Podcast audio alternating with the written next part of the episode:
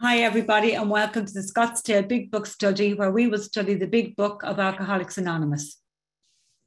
My name is Maria F., and I'm a recovered compulsive overeater, and I'm from County Dublin in Ireland. And I'm your host for today's study. Co hosts today are Sue L. and Audrey N. If you have any questions or any concerns during the meeting, please contact either myself or any of the co hosts, and you can do this by private message in the chat function. Please note that the speaker today, Harlan G, will be recorded for the duration of the study. However, the question and answer session which follows, that will not be recorded. And we'll post a link to the previous week's recordings in the chat function. We are currently on recording number 100. So this week oh. is number 100. Yeah. Oh. Mm. Mm. So we ask if you could please keep your microphones on mute at all time during today's study. And also if you need to step away from your video for any reason, please do disconnect the camera. Um, we'll post a link to the previous week's recordings in the seventh edition in the chat function.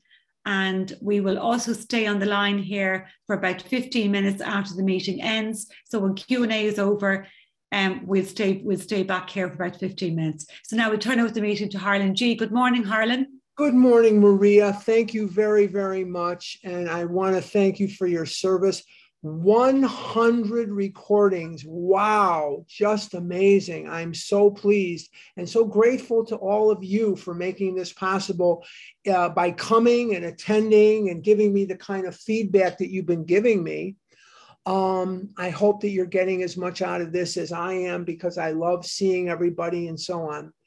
We are not going to be meeting next week in this format. I'm going to be taking my show on the road and we're going to be going to Los Angeles, California, more specifically, Culver City, California.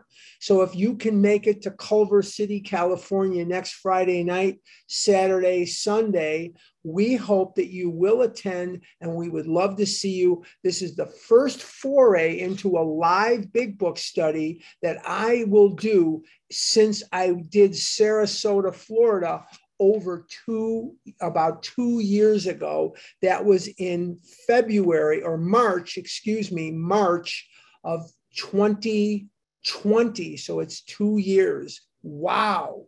I haven't been doing anything. And I just want to tell you how grateful I am again to the people who really got this going. This is something that just took a life on by itself. I have a question that I do want to throw out there for you to ponder. And I do realize that you're here. So it's kind of sort of like the preaching to the choir. But this is the question. And don't, you don't have to answer me today, but you can message me uh, text me, what, whatever you want to do. I have something in my head that says we should make this earlier in the summer because we're down a little bit. We were we were pulling out about 150, 140, 150 per week. And a lot of times in the summer, people, because this is at one o'clock in the afternoon Eastern time, do you guys think that we would do better if we rolled it back several hours to say instead of 10 o'clock Pacific time, what do you think if we got started at, say, 8 o'clock a.m. Pacific, which would mean 11 a.m. Eastern, 10 a.m. Central, and 9 a.m. Mountain? And I do realize we'd be kind of butting heads with the uh, Cornwall meeting. I do realize that, but let me know what you think because I would like to bring this to the most amount of people possible. And that is something that's rolling around in my head. Okay, that said, let's get started. We are in the chapter more about alcoholism, and we just got it started last week, and we did a lot of good work and we understand that the original title, the original working title, was More Truth About Alcoholism. But they said, look, we are not experts in alcoholism, and this makes us sound like we think we are experts. And so they changed it, or Bill changed it, they didn't, Bill did, to more about alcoholism. And much of this chapter is devoted to the knowledge that we get from a man by the name of Peabody, Richard Peabody. And Richard Peabody wrote a book in 1930. And the book that he wrote in 1930 was called The Common Sense of Drinking. And so important was the common sense of drinking to the formation of this AA Big Book that Bill Wilson's copy of this book is still in the AA archives as we sit here today on, on May the 28th, 2022. That's May the 28th, 2022. Um, so, this is going to be the last of the chapters that is going to be devoted to step number one. And in this chapter, we are going to take the most in depth study of step number one that we can possibly take to prepare us for the rest of the steps as we endeavor forward, as we move forward through the book. Okay, let's go to the bottom of page 30. And we have already said last week, and it, it bears reviewing, that most of us have been unwilling to admit we were real alcoholics. What is a real alcoholic? And this is a very good question. And you may think that this is a little basic, but it's not. An alcoholic is a person who has a physical allergy to alcohol. In other words, an allergy being an adverse, abnormal reaction to the food, the beverage, or the substance.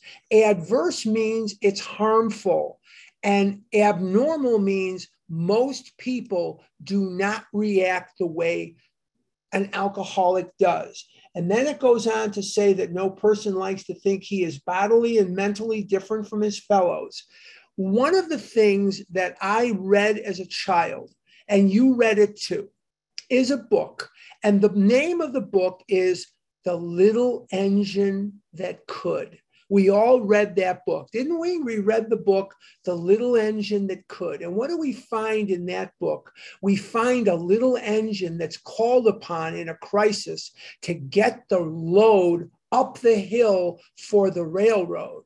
And the little engine, he gets attached to it and he sees this hill and he says, I think I can, I think I can, I think I can, I think I can. And what we have to do is divorce ourselves entirely from this line of thinking. Because if we believe that we can do this, we will die. I'm going to let that sink in and I'm going to repeat it again. The minute that we think that we can do this on our own, on our willpower, by pushing ourselves away from the table, by pushing ourselves to stick to a food plan, by pushing ourselves in the direction of character and willpower and discipline, we are dead. Because the main thing we need to remember is going to be said to us in chapter five and four. But in five, it's going to say, alcohol, cunning, baffling, powerful. Without help, it is too much for us. I'm going to repeat that. Without help, it is too much for us. You think you can, but you can't. You think you can, but you can't. And this is very, very important for us to remember. And that little engine that could can kill me. It's a very, very good um, it's a very, very good book, and I enjoyed it as a child, but let's put it away and let's not forget that no, you can't. Let's continue it says here a little further down the idea that somehow someday he will control and enjoy his drinking when i controlled my drinking meaning i'm going to go to this party and i'm not going to eat a bunch of chazarai chazarai is a yiddish word for crap i'm not going to eat a bunch of crap i couldn't enjoy my eating but when I enjoyed it, I couldn't control it. Why is that? Because once that food was inside of me, I could no more control the amount I was going to eat than I can control the weather in Palmdale, California at the dog park. I just cannot control the weather patterns anywhere in the world. And then it says here, we had we learned that we had to fully concede to our innermost self that we were alcoholics. This is the first step in recovery. This is very, very important for us to remember. I am a compulsive overeater. Every day that I'm lucky enough to wake up, I wake up with a disease that demands my attention. And the persistence of the illusion that I'm like other people is astonishing. Many pursue it into the gates of insanity, excuse me, or death. Let's go down to the paragraph we're going to start on today, page 30. We are like men who lost who have lost their legs. They never grow new ones. My mother was uh, a diabetic and my mother uh, was like me. She could not really be reasoned with.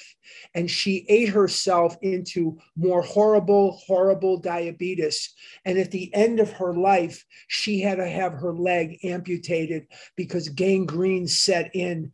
And my mother and I had wounds in our calves where the pus used to run out and the infections used to run in.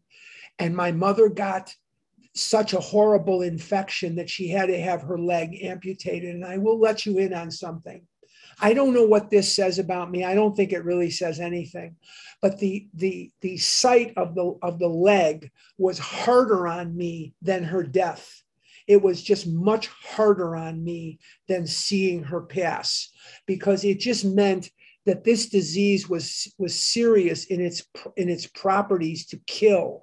It meant that this disease was serious in its properties of maiming and abusing and just wreaking havoc on the lives of anybody who is unfortunate enough to suffer from this disease. It's a horrible horrible disease and i hate it but the bottom line is, I have it, and I have one of two choices. I can die with the disease, or I can die from the disease. Dying with the disease means I'm in recovery. Dying from the disease means I'm in the food.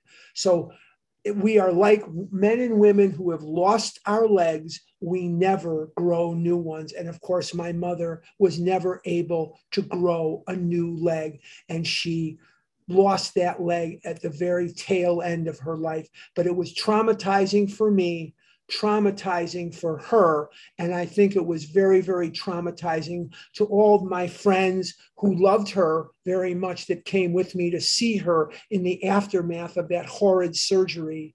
And um, it was quite, quite unnerving, quite unnerving. We are like men and women who have lost their legs. They never grow new ones. We will never be normal eaters. We may eat normally, but we will never be able to say, I am a normal eater. Neither does there appear to be any kind of treatment which will make alcoholics of our kind like other men. Now, one of the things that we lean on in this program is something that will not serve us. And that is because I've been abstinent for a long time, I'm cured. And even though that may sound ridiculous when I'm saying it, I would be willing to bet you that most of us or all of us have relied on that phony baloney information. And a little later on this morning, we're going to start the story of a man who remained bone dry for 25 years. And he started drinking again. And within four years, he was dead. So, no amount of weight loss, no amount of normal eating treats the disease. I'm going to say that again. Abstinence does not treat the illness. Abstinence must be in place. Please don't call me later. Please don't attack me later. Please don't send me emails and messages. Please don't call LA and say, he said we don't have to be abstinent. I never said that. What I said was abstinence is only a prerequisite. It is like English 101. I have a college degree, Roosevelt University, Chicago, Illinois. I had to take English 101 Now, when I took English 101, they didn't say to me at the end of English 102, Congratulations, you've just graduated our university. They never said anything like that of the kind. What they did say, though, was, Hey, if you don't take 101 and 102, you can't get a degree from our school. So abstinence is like English 101 and English 102. Notice I didn't use math as one of the uh, examples. I'm not using math. I'm not talking about math. I had to take college math and I had to get a C in the course or I was in trouble. And so I was strapped, man. I did everything I could and I got a C in that class. And I have never been imbued with the Spirit of our Lord more than when I got the grades. And it said math C. And I thought to myself, where can we go? This is this is the penultimate this is the ultimate. I got i passed math. I never have to take it again and just a show of hands when we're done, I want you to be thinking how many of you actually used algebra today in your daily work? I know I did not. I did not use algebra, nor did I use geometry. Okay, but that's for another time. Put a pin in that and we'll revisit that some other time. Now let's go back to the top of page 31. We have tried every imaginable remedy. Ooh, we have tried every imaginable remedy. Now I'm going to go back to the doctor's opinion. You don't have to flip your pages. You can stay on the page you're on. I'm going to say that what it says here is, um, where is it? Is I know it's here somewhere. Um, oh, I personally know scores of cases who were of the type with whom other methods had failed completely. Why do I assume that the methods you tried, like me, have failed completely? Because if they had worked, you wouldn't be here. I wouldn't know you. I wouldn't see you on our Zoom meeting. And I don't know what it is about me. And I bet you're not that different for whatever reason, maybe it's because of my crazy ego, maybe it's because I'm just crazy, period. I don't know. Maybe I'm just stupid. I don't know. But here's me. I had to try every wrong answer in the world ad nauseum before I came to OA came back to OA after leaving, came back again after leaving until I said, okay, now I'm ready to do business. For whatever reason, my ego said, you can try this. You can try the uh, Butterfinger diet. You can try the cheeseburger and fries diet, whatever that might have been. But I tried them all and I just kept getting fatter and fatter and more miserable and more miserable. Yes, at certain times, temporarily, these things worked beautifully. Diets work until they don't, because my brain was screaming out screaming out for sweet relief from the buildup of human emotion. And I was not aware of any of that, but I couldn't take the pain of not eating any longer. And no matter how much food had ransacked my life, it had emasculated me, it had embarrassed me, it had shamed me, it had put me in a position of degradation and shame and ridicule. And it made me hate myself. One of the things about this disease, more than making me fat, more than ransacking my life, this disease fertilized and it fertilized and propagated a self loathing that I just could not live with any longer. I was married for a very short period of time when we moved out to Eugene, Oregon. And when we first moved to Eugene, Oregon, I think it was the first Saturday night we lived there. First Saturday night we lived in Eugene, we decided, me and my then wife decided we were going to go to a movie and I got lost. I, I didn't live in this place, and there was no GPS kind of thing at that time. It was 1993, and I didn't have a cell phone yet. I wasn't to get my first cell phone for another year when my wife got pregnant. I got my first cell phone, and they didn't have anything like that. They were very, very primitive to what you see today in terms of a cell phone. I got lost. And I started berating myself, not my wife, myself. I started calling myself filthy, dirty names. I started pounding on the steering wheel. I was just not happy with me. And my wife touched my arm and said, Harlan, if you talk to your friends the way you talk to yourself, would you have any? And I had to think, no, I would not. Because if I spoke to you the way I would speak to me, you would run away from me and never come back. And I don't want to be an object of ridicule anymore. I don't want to catch a glimpse of myself in a store window and wish I was dead. I don't want to go and do, let alone a mirror, my God. I don't ever want to go do the two most hideous, nightmarish activities that a man who is a compulsive overeater can do. The two most hideous activities are buying clothing and going to the doctor.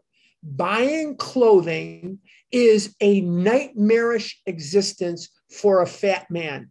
As much as you think that this is your size, after I walk out of that store the last time, I am up several sizes since the last time I bought pants, since the last time I bought a belt, since whatever I bought, since the last time I bought that particular kind of garment, I am much bigger than I've ever been. And even at the big and tall, the so called big and tall stores, got to remember, I grew up in an era where there was no online shopping. If you told me about online, I would think, well, what the heck are you waiting in line to do?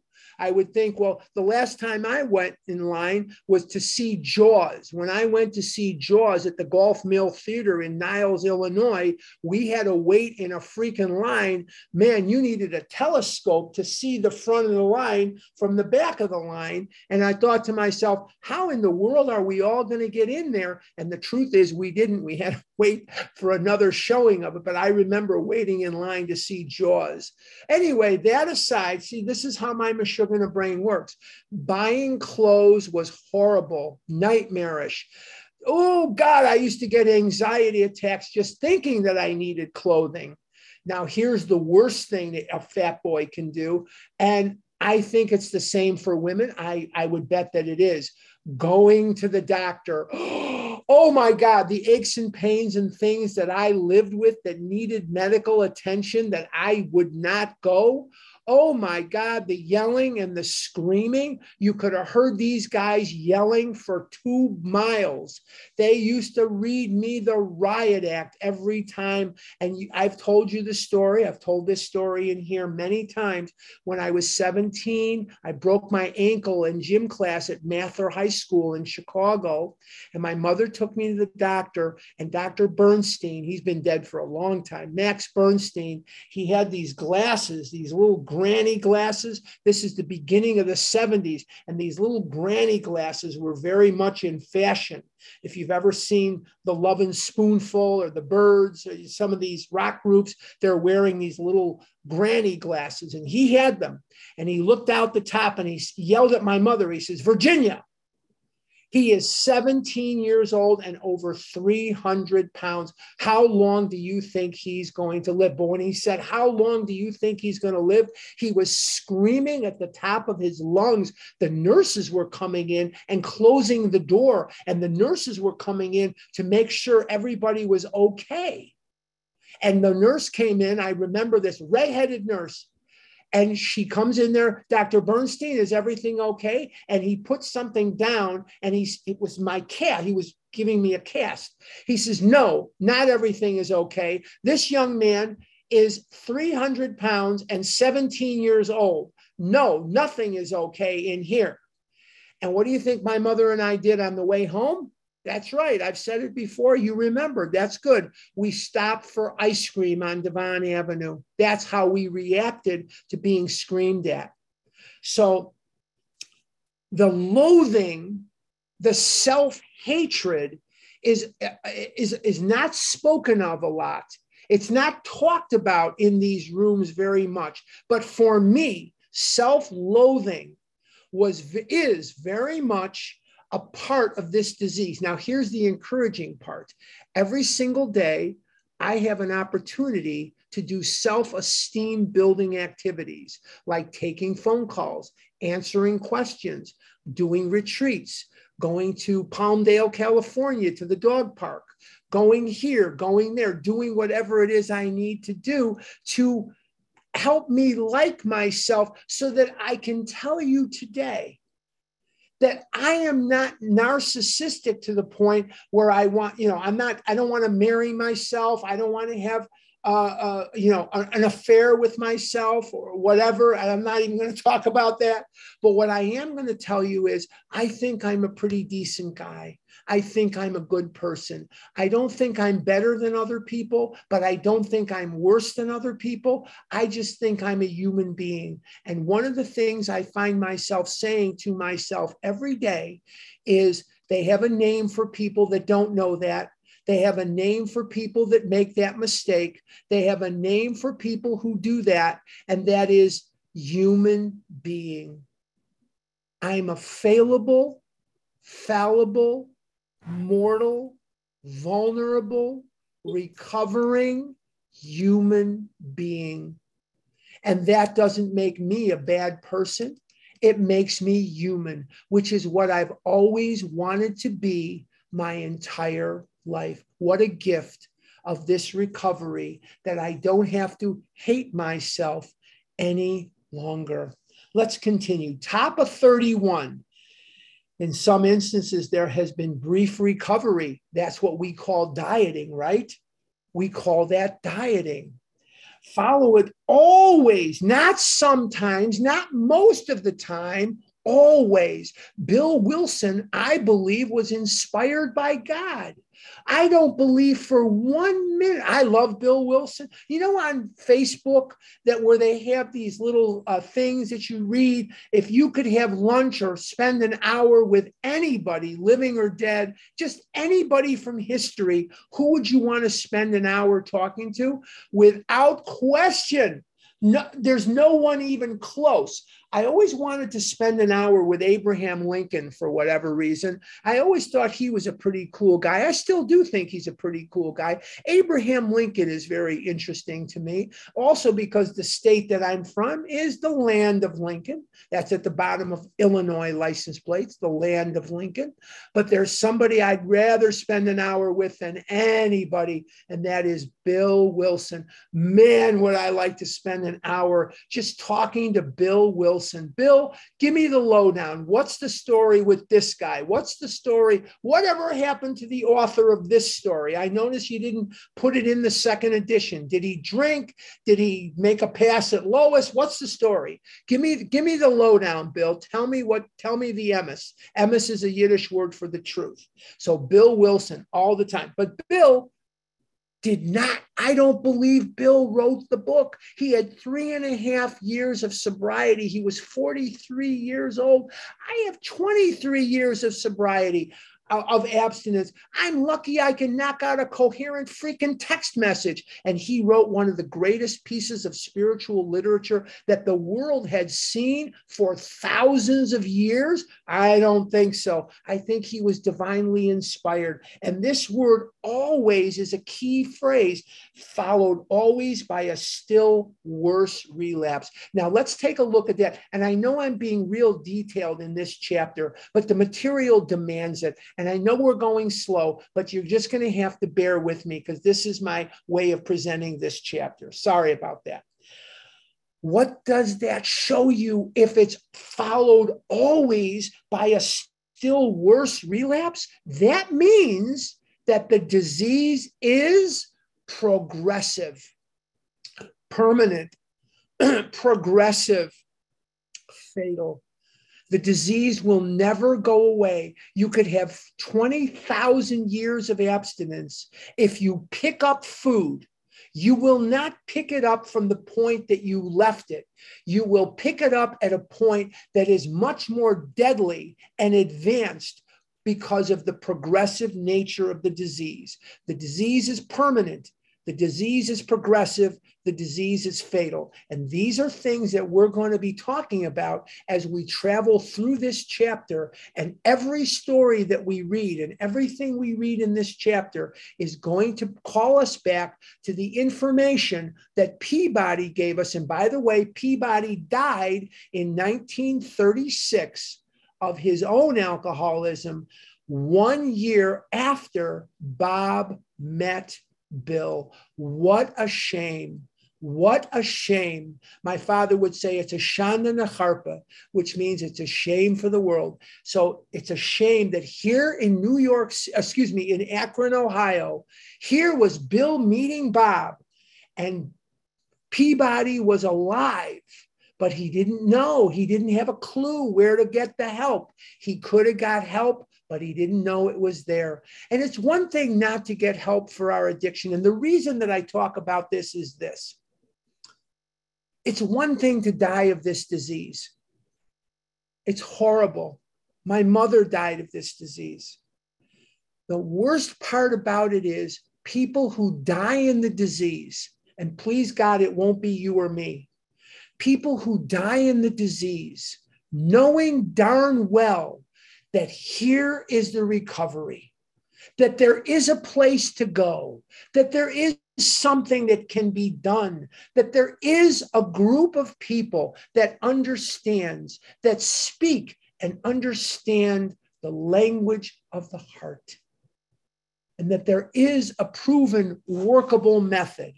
And that method is called Overeaters Anonymous. And when we work the steps from the book, we get sweet relief from a disease that is out to kill us. How lucky are we to be born in an age where there is a recovery? How lucky are we?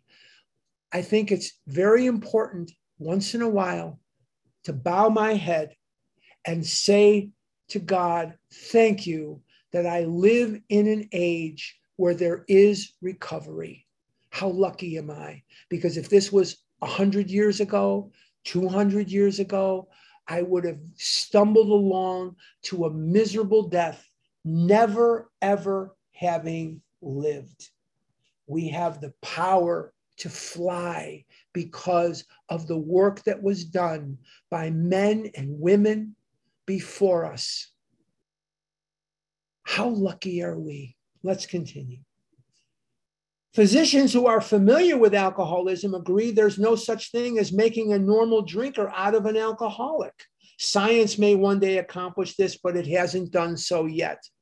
You know, I used to wish for a cure for this, but I will tell you this honestly. I'm going to tell you this from my heart. I have been around these rooms for 43 years. I have seen thousands of people come and go and come and go, and some of them are still here. There is a lady, I don't know if she's here now. I, I can't sit and start looking through here to see who's here and who's not here. I can't. I have to think about what I'm saying and I have to look at the time and try to pace myself. And it would look ridiculous if I'm sitting here talking to you, scrolling through here. She was at my first meeting that I ever went to back in February of 1979. And she was one of two ladies that brought OA to Chicago several years before. And where was I going with this? Oh, I know where I was going. I used to pray that one day they would cure this. And when I was on diet pills when I was nine years old, I thought for a short period of time, because that's what the doctor told me and my mother, that this would cure me, that this would stop the desire for food. And he was right, it did. Those heavy amphetamines killed my appetite, but they almost almost killed me because your body needs sleep. Your body needs sleep. It needs rest. And when you're on heavy amphetamines, you cannot rest yourself. You can't rest your mind. You can't rest your body. And you're susceptible, as I was, every cold, every flu, every bacteria, every virus. I, I couldn't, I slept about 20 minutes a month on that stuff. I lost weight, but oh my God, it's a terrible, horrible way to live. And, and when Marilyn Monroe died, they switched me from one pill to another, but it was exactly the same result. I hope, I, I tell you this with a pure heart. If I had a pill, I'm going to take my little bar of soap here. If this was a pill that you could take to cure you of this, I wouldn't give it to you. I would throw it in the trash. And I'll tell you why. It's not because I don't love you. It's not because I don't respect you. It's not because I don't want to help you. I want you to know the joy, the euphoria, the camaraderie, the love of this program. Oh, the places you'll go. Oh, the people that you'll meet. I'm going to Los Angeles this week. I'm going to be there from the first to the fifth, and I'm going to have contact with people. I'm going to have I'm going to have a, a coffee time uh, when uh, the second day I'm there, and I'm going to have I'm going to go to a Dodgers game, and we're going to do the thing, and we're going to do this, we're going to do that. It's going to be fabulous, but I wouldn't have to do that if I didn't have this disease. Oh, the places you'll go and the things that you'll experience that will help you love yourself and help you love your fellow human being. The fact that you can work this program and not only be absent of that self loathing, but be abstinent after time of the judgmentalness, the intolerance, the anger, the fear of other people. You see, I've always been able to talk to all of you, but I always had a lot of trouble talking to just one of you, particularly if you're female and I find that you're reasonably attractive. It was extremely difficult for me to talk to any of you one on one. Now I can kind of do it. I still struggle a little bit with the ladies, but I can talk to people. I have a certain amount of social anxiety. I guess I always will. But the bottom line is, and I still want things to go according to my script and I want what I want. Oh my God, I still have an ego for crying out loud. But now I recognize what's happening. I lean into God, and the rest is a cinch. So I don't want to see this thing cured. What I'd like to see is more people in recovery because that is sweeter and better than a cure. It is sweeter and better than anything I ever could have imagined. You will learn more about yourself and learn more about how you fit into this planet than you ever could have learned had there been a cure for this. So that one day I hope one day you will be able to look at yourself in the mirror and say, I'm glad for all the pain that I endured. And my pain was massive, massive pain. I won't inventory it for you here. I won't recount it for you here. It's been done enough, and I'm tired of hearing myself talk about it, and we don't have that much time. But I'm assuming that when you came to this room, not tonight, not today, but any room of OA, you didn't come because things went well for you. You came because of immense, horrible pain and horrible loneliness and horrible self loathing and doubt. And you had no will to live no will to live. You couldn't live with the food. You couldn't live without the food. You saw no way out. And maybe, just maybe, this pain that you're feeling will help save countless lives of the still suffering because your pain will become your greatest asset. And you can use your pain to serve your God and to elevate the lives of countless sufferers. That is the gift that this program brings that no pill, no potion, no operation, no altering of your brain or body will ever be able to compete with. Let's move on. Page 31. Despite all we can say, many who are real alcoholics are not going to believe they are in that class. I get this question all the time. Harlan, do you think I'm a compulsive overeater? I don't know. The, this is a self diagnosing disease. If when certain foods enter your mouth, you cannot stop, or if when you are stopped, you cannot stay stopped, you are a compulsive overeater. If I took certain foods away from you, would you try to negotiate them? Would you try to talk me into letting you continue to eat them? That's a pretty good indication you have a problem. Normal eaters just don't do that. Let's go on. By every form of self deception and experimentation, they will try to prove themselves exceptions to the rule. And one of the things we've talked about in here many times is my ego. And what does my ego tell me? My ego never allows me to look at you. My ego will not allow me to look you in the eye. My ego will tell me I am either better than you or I am worse than you. You are either, hold on one second. You are either better than me or I am better than you.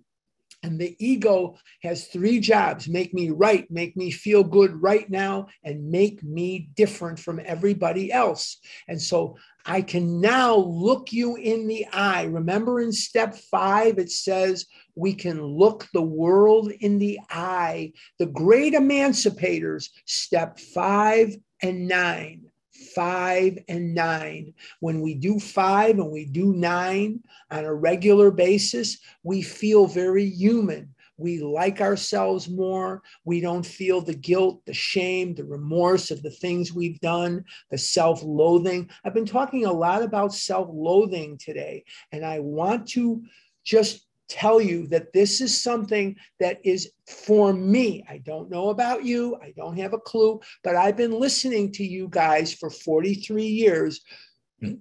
And for me, I think it is as much a part of my disease as anything else the self hatred.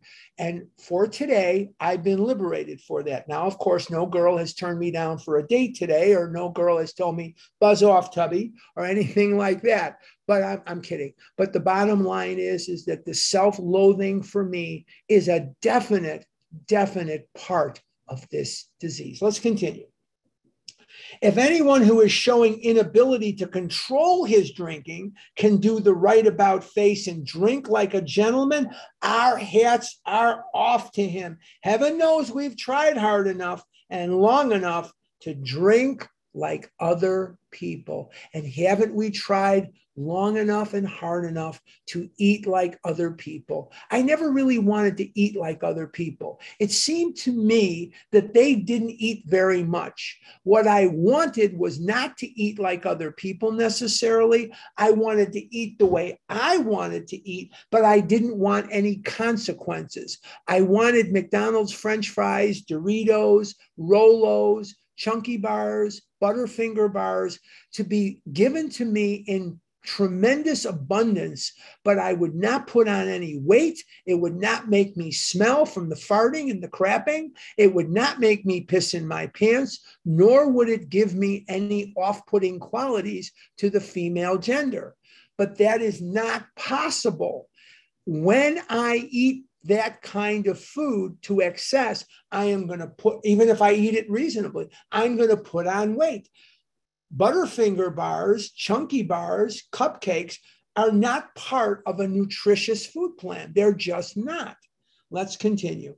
Here are some of the methods we've tried drinking beer only, limiting the number of drinks, never drinking alone, never drinking in the morning, drinking only at home, never having it in the house, never drinking during business hours, drinking only at parties, switching from scotch to brandy, drinking on drinking only natural wines, agreeing to resign if ever drunk on the job, taking a trip, not taking a trip, swearing off forever with and without a solemn oath, taking more physical exercise, reading inspirational books, going to health farms and sanitariums, accepting voluntary commitment to asylums. We could increase the list ad infinitum.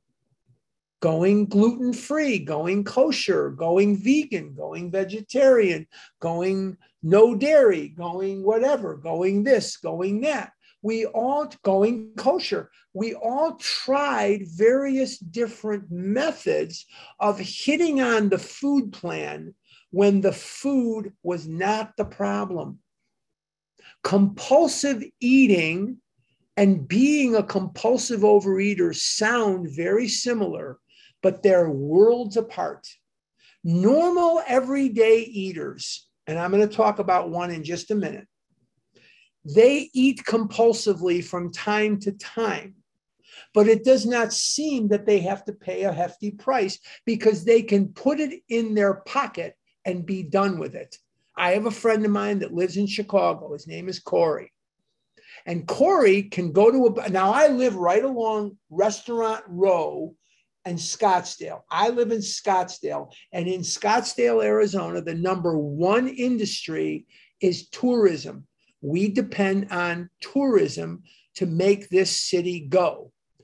And every freaking hotel up and down Scottsdale Road, and I live right here, two blocks from it, has buffet lunch, buffet dinner, buffet breakfast, this dinner, that dinner, this and that. And there are more restaurants within a spitting distance of my house than you could shake a stick at.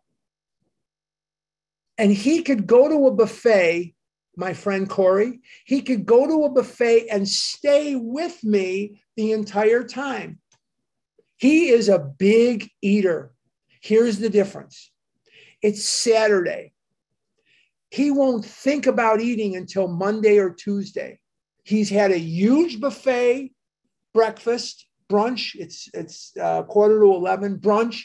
He's had a huge brunch on Saturday. He isn't going to think about eating till Monday or Tuesday. I'm going to be eating on the way home. I had the buffet. Now I'm going to stop at the convenience store for candy. Now I'm going to stop at another convenience store for Doritos or potato chips or Fritos or whatever. I'm going to continue going and I'm going to eat dinner tonight and I'm going to eat breakfast tomorrow. I'm going to see the difference. He can compulsively overeat, but I am a compulsive overeater. And when my friend Corey wants to regulate his intake of food, he simply clamps down on self discipline and doesn't allow himself eating any food for a couple of days. He might have a little orange juice tomorrow morning, maybe, maybe a biscuit or a muff, maybe. That's it for the day. He's done. He can clamp down on that through willpower. I can't. I can't. Let's continue. And I'm not knock. Wait, before we continue, I'm not knocking veganism. I'm not knocking vegetarianism or gluten free or or or what whatever. I'm not knocking any of these things. And I want to be very clear. I have no opinion on these things. I don't care. The reason that I'm mentioning them is so many times people think oh, I'm going to go vegan or I'm going to go kosher or I'm going to go health food. There are things in health food places that could pump your weight up like there's no tomorrow. I'm kidding myself if I think that that's going to be an answer to my problem. It's not. It's not an answer to my problem. Maybe an answer for yours, not an answer to mine. Now, I'm not knocking that. I don't have, I'm just illustrating a point. So don't get your nose out of joint and say, well, I'm Orthodox and I have to be kosher. That's great. God bless you. Nem hate. But the bottom line is that's not a cure for compulsive overeating. Compulsive overeating is a different phenomenon, and compulsive overeating is an illness which only a spiritual awakening will remedy. Let's continue. Bottom of 31. We do not like to pronounce any individual as alcoholic, but you can easily diagnose yourself. Step over to the nearest bar room and try some controlled drinking. Try to drink and stop abruptly. Try it more than once. It will not take long for you to decide if you are honest with yourself about it. It may be worth a bad case of jitters if you get a full knowledge of your condition. I never really had doubt that I was a compulsive overeater. I had doubt about you. I looked at you and I said, wait a minute, look at how thin you are. Look at how successful you are. I'm not so sure you're a compulsive overeater. I'm not so sure this is really someplace you belong. And I am not in the business of judging you. I'm not in the business of, of, of diagnosing you. The only one that I can diagnose is me. And when it comes to me, when I heard that the disease had a physical allergy, that when I ate certain foods, I couldn't stop.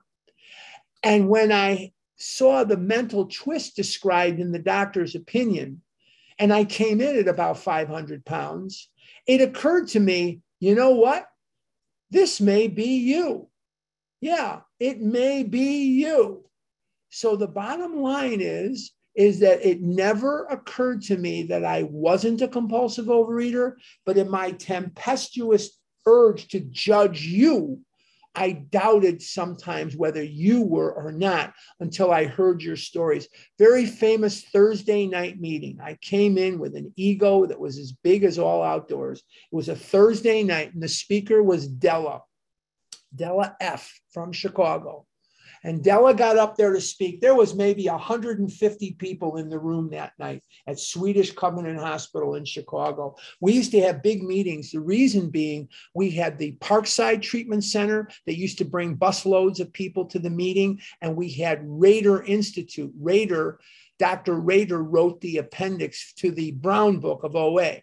And the Rader Institute used to bring people, and Parkside used to bring people. I still use a a form of a Parkside food plan. And what I use from Parkside still reigns true. They said eat foods as nat- close to their natural form as is humanly possible. And they would say the more things that are done to a food, the more you can't have it if you want to stay abstinent. And I still believe that to this day, that for me, that is the best. When I eat an egg, I eat an egg. When I eat chicken, I eat chicken. When I eat beef or fish i eat beef or fish. I don't eat anything processed or you know anything like that. I just don't do that. And that's for me that's great. Anyway where was i going with this? Oh Della gets up there and she's got the jewelry and she's got the necklaces and the bracelets and she's driving a Della used to drive a Cadillac, big Cadillac. And she'd pull up to that parking lot in her brand new caddy and get out. And she looked just like a little queen. She was just like a little queen. And she'd go upstairs to the Thursday night meeting. And she was great. She was awesome. She sponsored me for a while. She was she was great. She was awesome. Well, anyway, she gets up there and I'm thinking to myself, now what is this lady going to freaking say? She told my story. She knocked my boots off, my socks off, my she knocked me down because I believed that the way I thought about food and the way I thought about life were unique and secret unto me. And here was this lady. What did I have in common with her? Nothing. Nothing. We both lived on the north side of Chicago. That's where the similarities ended. She had two little kids. Those little kids now have families of their own she had two little kids and she had a husband and she drove a Cadillac and this. But with the way she talked about the money and the way she talked about food, she was telling my story. And an avalanche occurred that night. And the avalanche was the block of the rocks between me and everyone else. Now I could embrace you, not physically, but I could embrace you and say, yes, you don't have to be north of 400 pounds to be a compulsive overeater. You don't have to be north of 400 pounds. I also had another person on Thursday night that spoke that really knocked my socks off too. And she's dead now. Her name was Janet. And she talked about weighing 87 pounds. And she talked about not eating at all. And she talked about getting a high from restricting the amount of food that she took in. And she talked about years of abuse to her body and brain, and that she had to undergo esophageal surgery because she had vomited so many times voluntarily that her esophagus was ripped to shreds. And she talked about being scared to eat food. She talked about fear of food. And when she first said it, I said, May I be struck with this and may I never recover. But by the end of her lead, I understood how stupid that is to say or think. And her pain, her story let me know that although she will never reach the weights I reached, that her obsession with food, her self involvement with her self think her not herself her obsession with food her constant vigilance her constant unbelievable thinking of food was ransacking her life. And i understood that the disease has an ugly nightmarish horrible other side to the coin and in the early 80s, there was a movement within OA to get the anorexics and bulimics out. This was a program for people who eat compulsively, and anorexics don't eat compulsively. I found out number one, yes, they do. Number two, I found out we need them in these rooms or we will die. I found out that any movement to that end is horrible to this day, there was a group, it started in San Diego, California, Anorexics and Bulimics Anonymous. I wish them well, but I wish that they would come in and fly under our flag because we need them and we want them in our rooms so we can learn from them and love them and let them love us and learn from us. That this disease, unlike some other addictions, has several different sides to it. One is the compulsive overeater, uh, uh, obese side, and one is the just as dangerous, if not more so, side of the restrictor, the anorexic, and the bulimic. So we hope that never again in our history will there ever be a time, ever, where we say to a group of us, you need go somewhere else. I hope that that is the last time that that thought is ever entertained. I hope so, because we need you and we, we want you in our rooms. Though there is no way of proving a top of 32, we believe that early in our drinking careers, most of us could have stopped drinking. I don't, I don't uh, believe that about myself. I was gone by the time I had language. I was gone by the time I was an infant in diapers. Gone. Maybe some of you could have stopped. I hear people tell stories all the time.